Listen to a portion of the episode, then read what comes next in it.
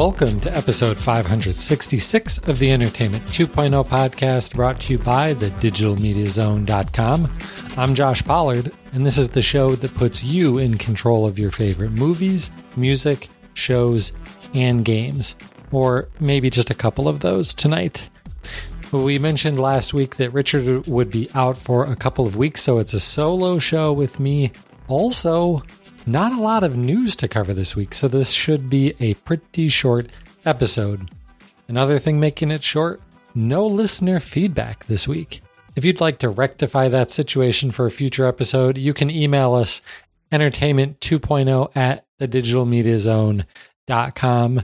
And all the rest of our contact information will be in the show notes, and we'll talk about some of it later at the end of the show.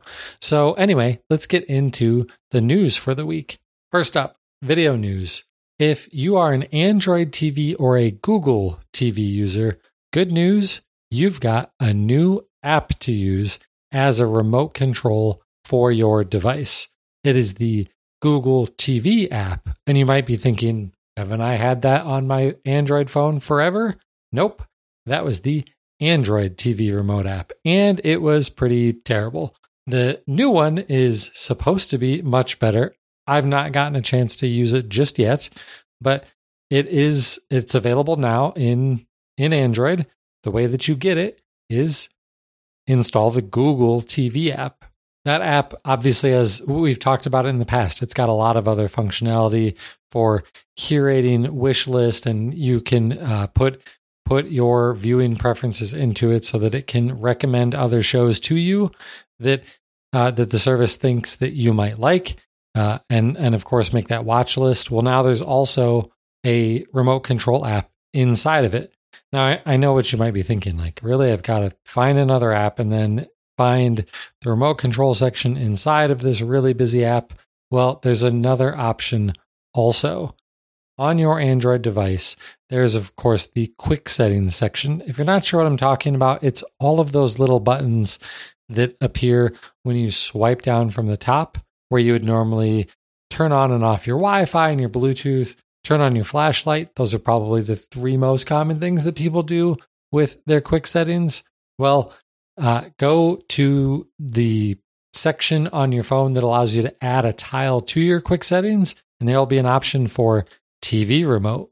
And that will take you straight into the Google TV remote experience from that Google TV application. So, a much faster way of getting to it when you're just trying to use your phone as your remote because you don't know where your remote control is or because it's on the other side of the living room and you don't want to get up.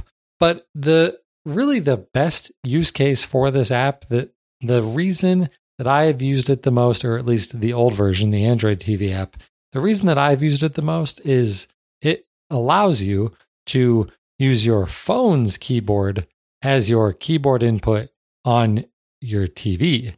So Best example of this you've just installed a new streaming app and you need to log in. Well, if you're like me and you've got a really long email address and a really long password, trying to type that in using a standard remote control takes forever and it's awful. Plus, if people are in the room with you, they can see you typing in your password. So that's not exactly ideal either. So now you would just te- you know, click into the text input field uh, with your regular remote. You could do it that way. Then grab your Android phone, open up this remote app, and it will immediately switch to uh, an interface like a text box interface for you to just use the keyboard on the app on your phone, which is going to be way, way faster.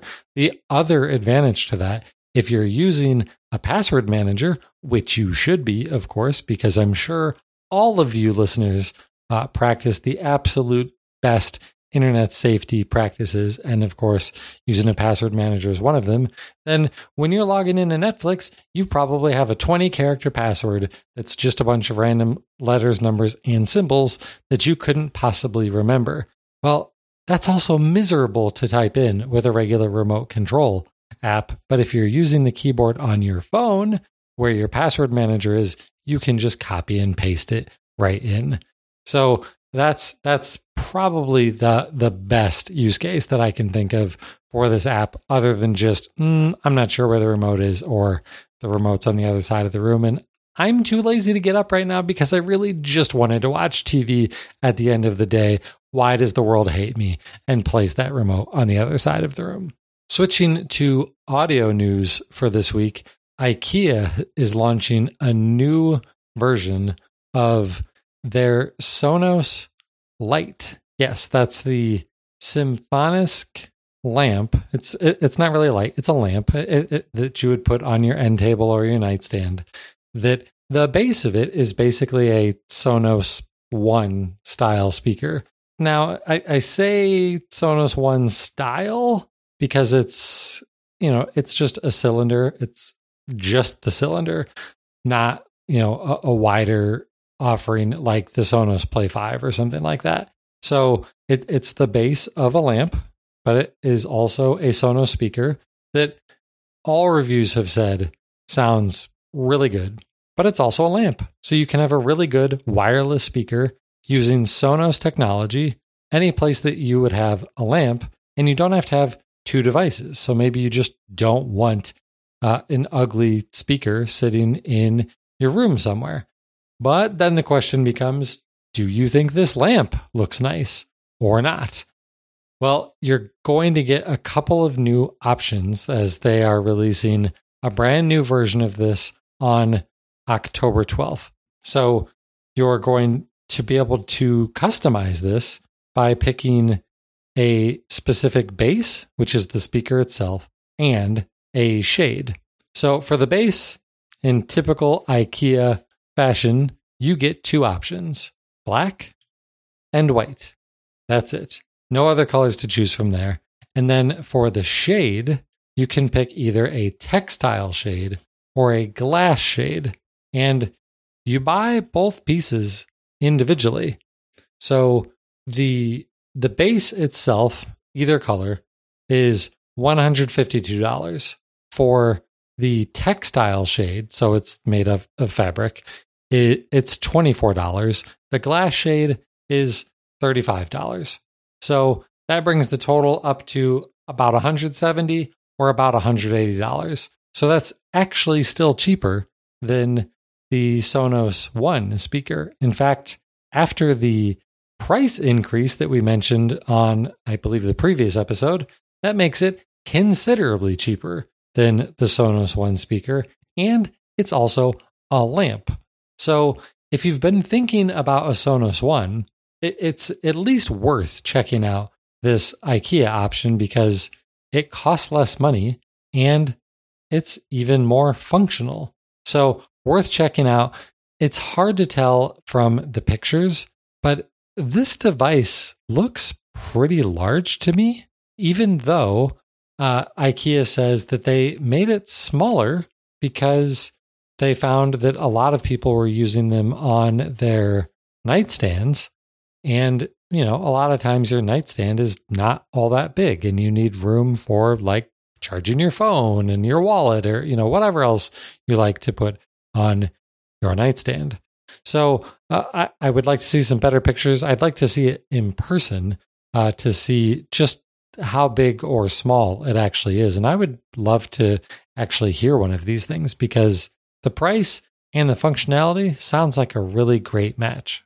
It's hard to believe we're not even 10 minutes into this episode and we're already into the gaming section. First up, a couple of stories from Xbox.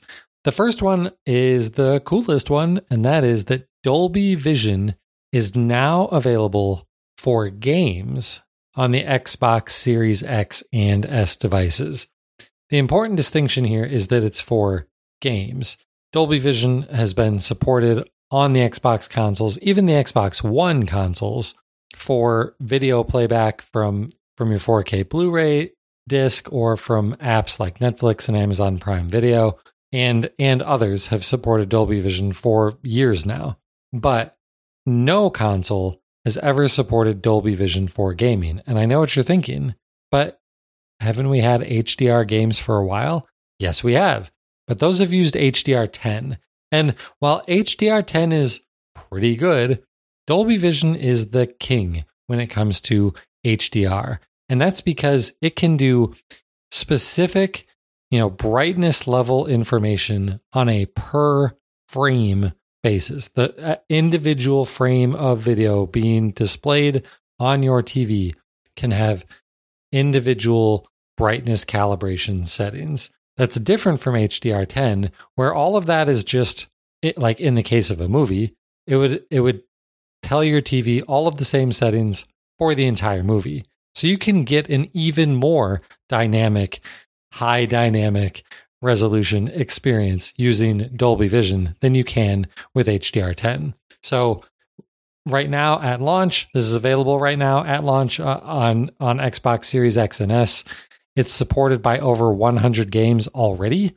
Games that support HD uh, auto HDR, uh, you'll be able to turn on a feature to do some sort of I mean, the the best way that I can describe how I think it works is similar to upscaling, but in this case with HDR. So, you know, typically upscaling refers to taking a lower resolution video, doing some processing on it, and rendering it in a higher resolution. I think they're doing a similar sort of thing here for games that aren't natively Dolby Vision, uh, but there are over 100 native Dolby Vision games available now.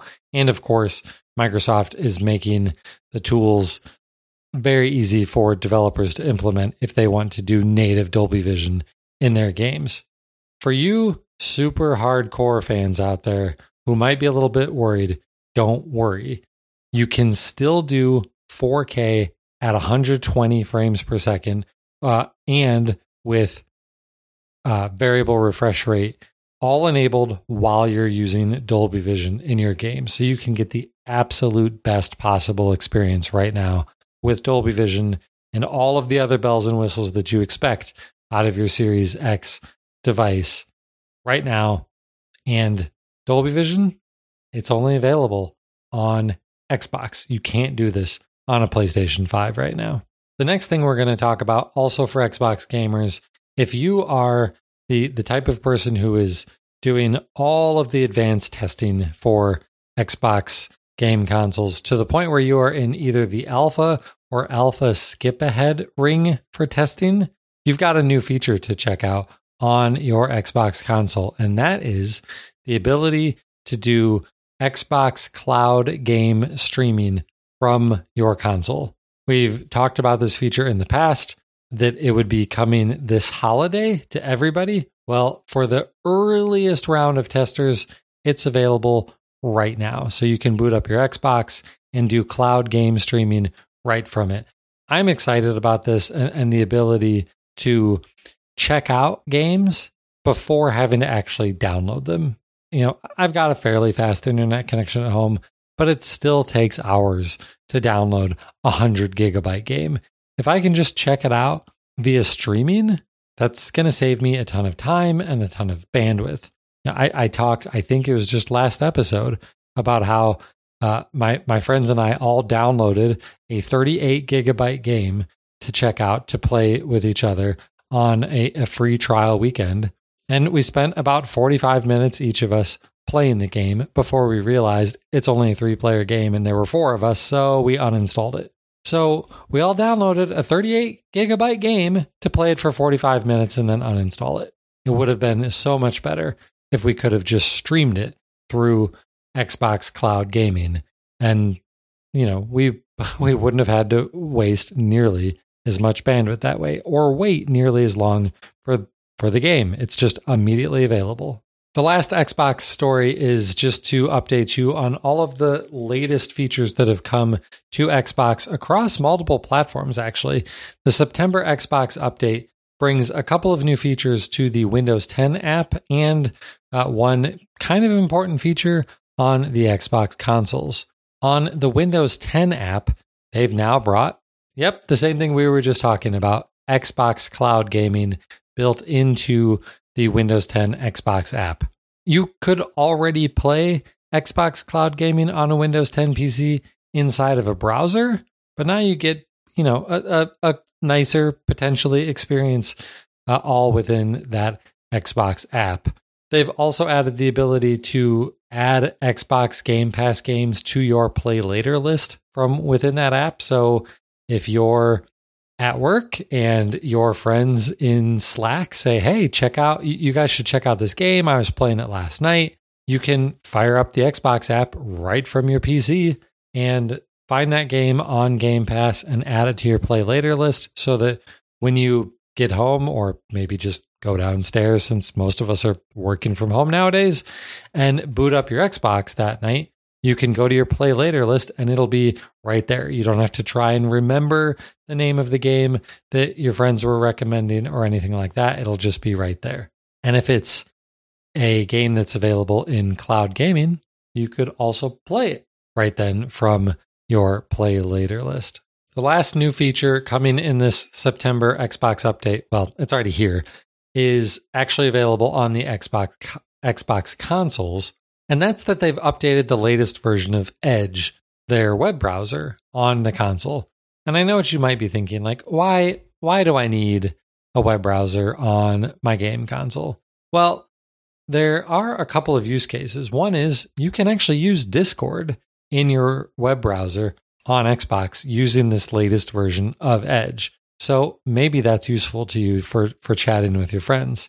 Another kind of crazy thing that you can do with this version of Edge is play Stadia games. So you could use your Xbox to play Stadia games on your TV. That's kind of crazy. I'm not sure how many people would actually do that, but the fact that you can is kind of awesome.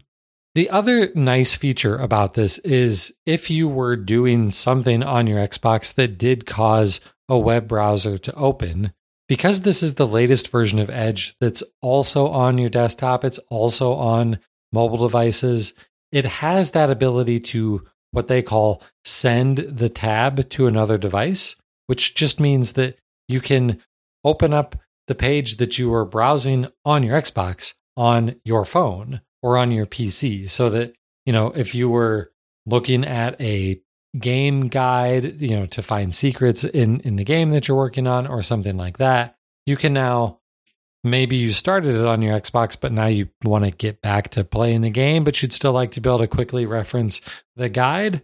Well, you can just send that tab from the Xbox to your phone or your laptop or your tablet or, or whatever is sitting there next to you while you're playing. All right, our last news story of the night is about Valve's Steam Deck. We covered this a few weeks ago. This is Valve's attempt to make a portable game console. It's most easily compared to the Nintendo Switch. It's very different, but it is a, a portable gaming console that has a similar form factor to the Nintendo Switch. One of the things that we talked about when it was announced that was one of the biggest potential limiting factors to this thing is that it runs Linux natively. Now, I'm not being a Linux hater. The problem there is that so many of the really popular games, especially the multiplayer ones, well, like definitely the multiplayer ones, use anti cheat software so that people don't cheat in the games. And the two most popular anti cheat software packages out there are called Easy Anti Cheat, which is made by Epic, and BattlEye. And neither of them, when they, at least when Valve announced the Steam Deck, supported Linux. So you wouldn't be able to play Apex Legends on your Steam Deck.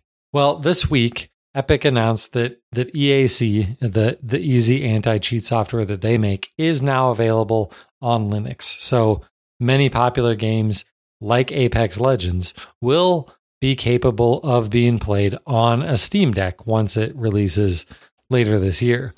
But EAC is not the the only anti-cheat software out there. There's also, of course, BattlEye that we just mentioned, and we're really going to need that one too. Well, they're not available yet, but they have said they're working on it and they're actually really close to releasing their update too. One of the really popular games that uses BattlEye, Fortnite. Maybe you're thinking exactly what I'm thinking. Uh, Fortnite's made by Epic.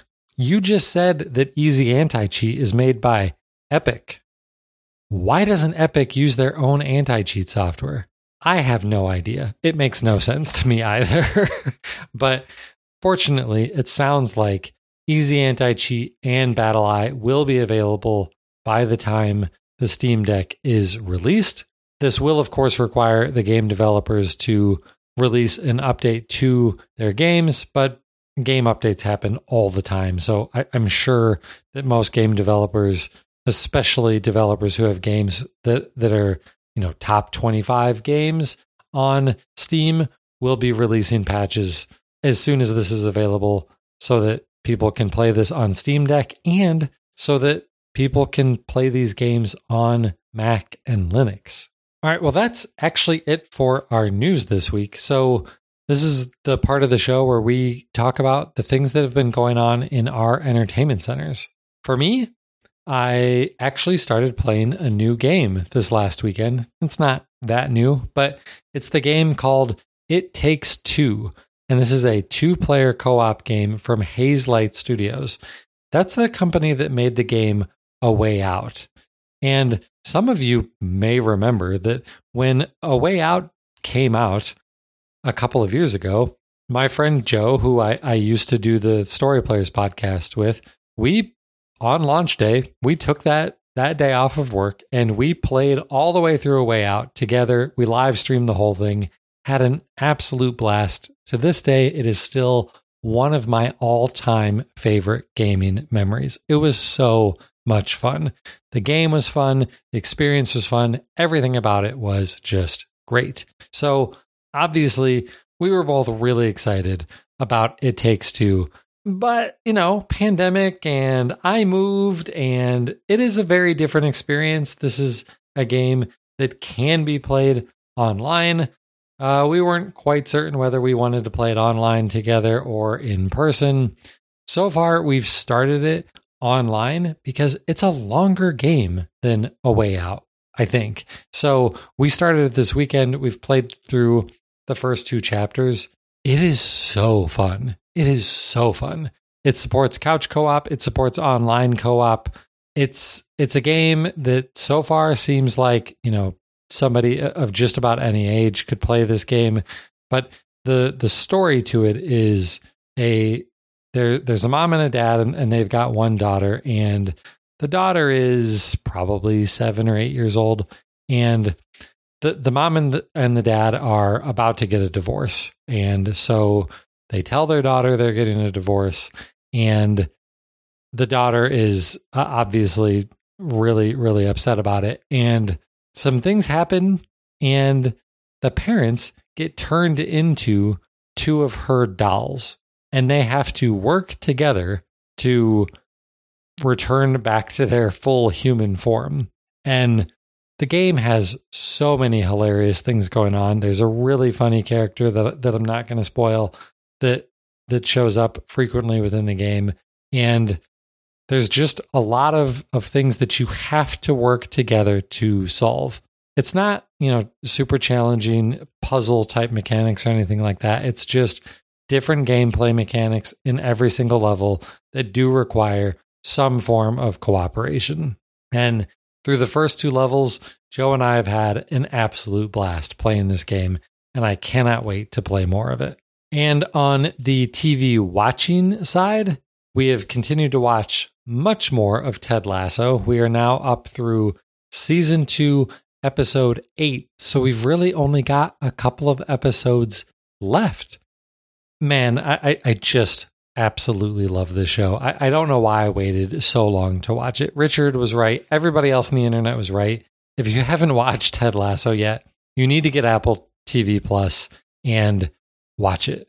It's five bucks a month for Apple TV Plus, I think. You're only talking about 20 episodes of a show. You can binge through that in less than a month. So for five bucks, you get really some of the best TV content released in years and years and years. And let me just say, now that I'm almost through season two, I want to be Roy Kent when I grow up. That that character is just fantastic. He is so complex but also so simple at the same time and he's just he's he's just awesome, and and I want to be Roy Kent. so that's it for for Ted Lasso.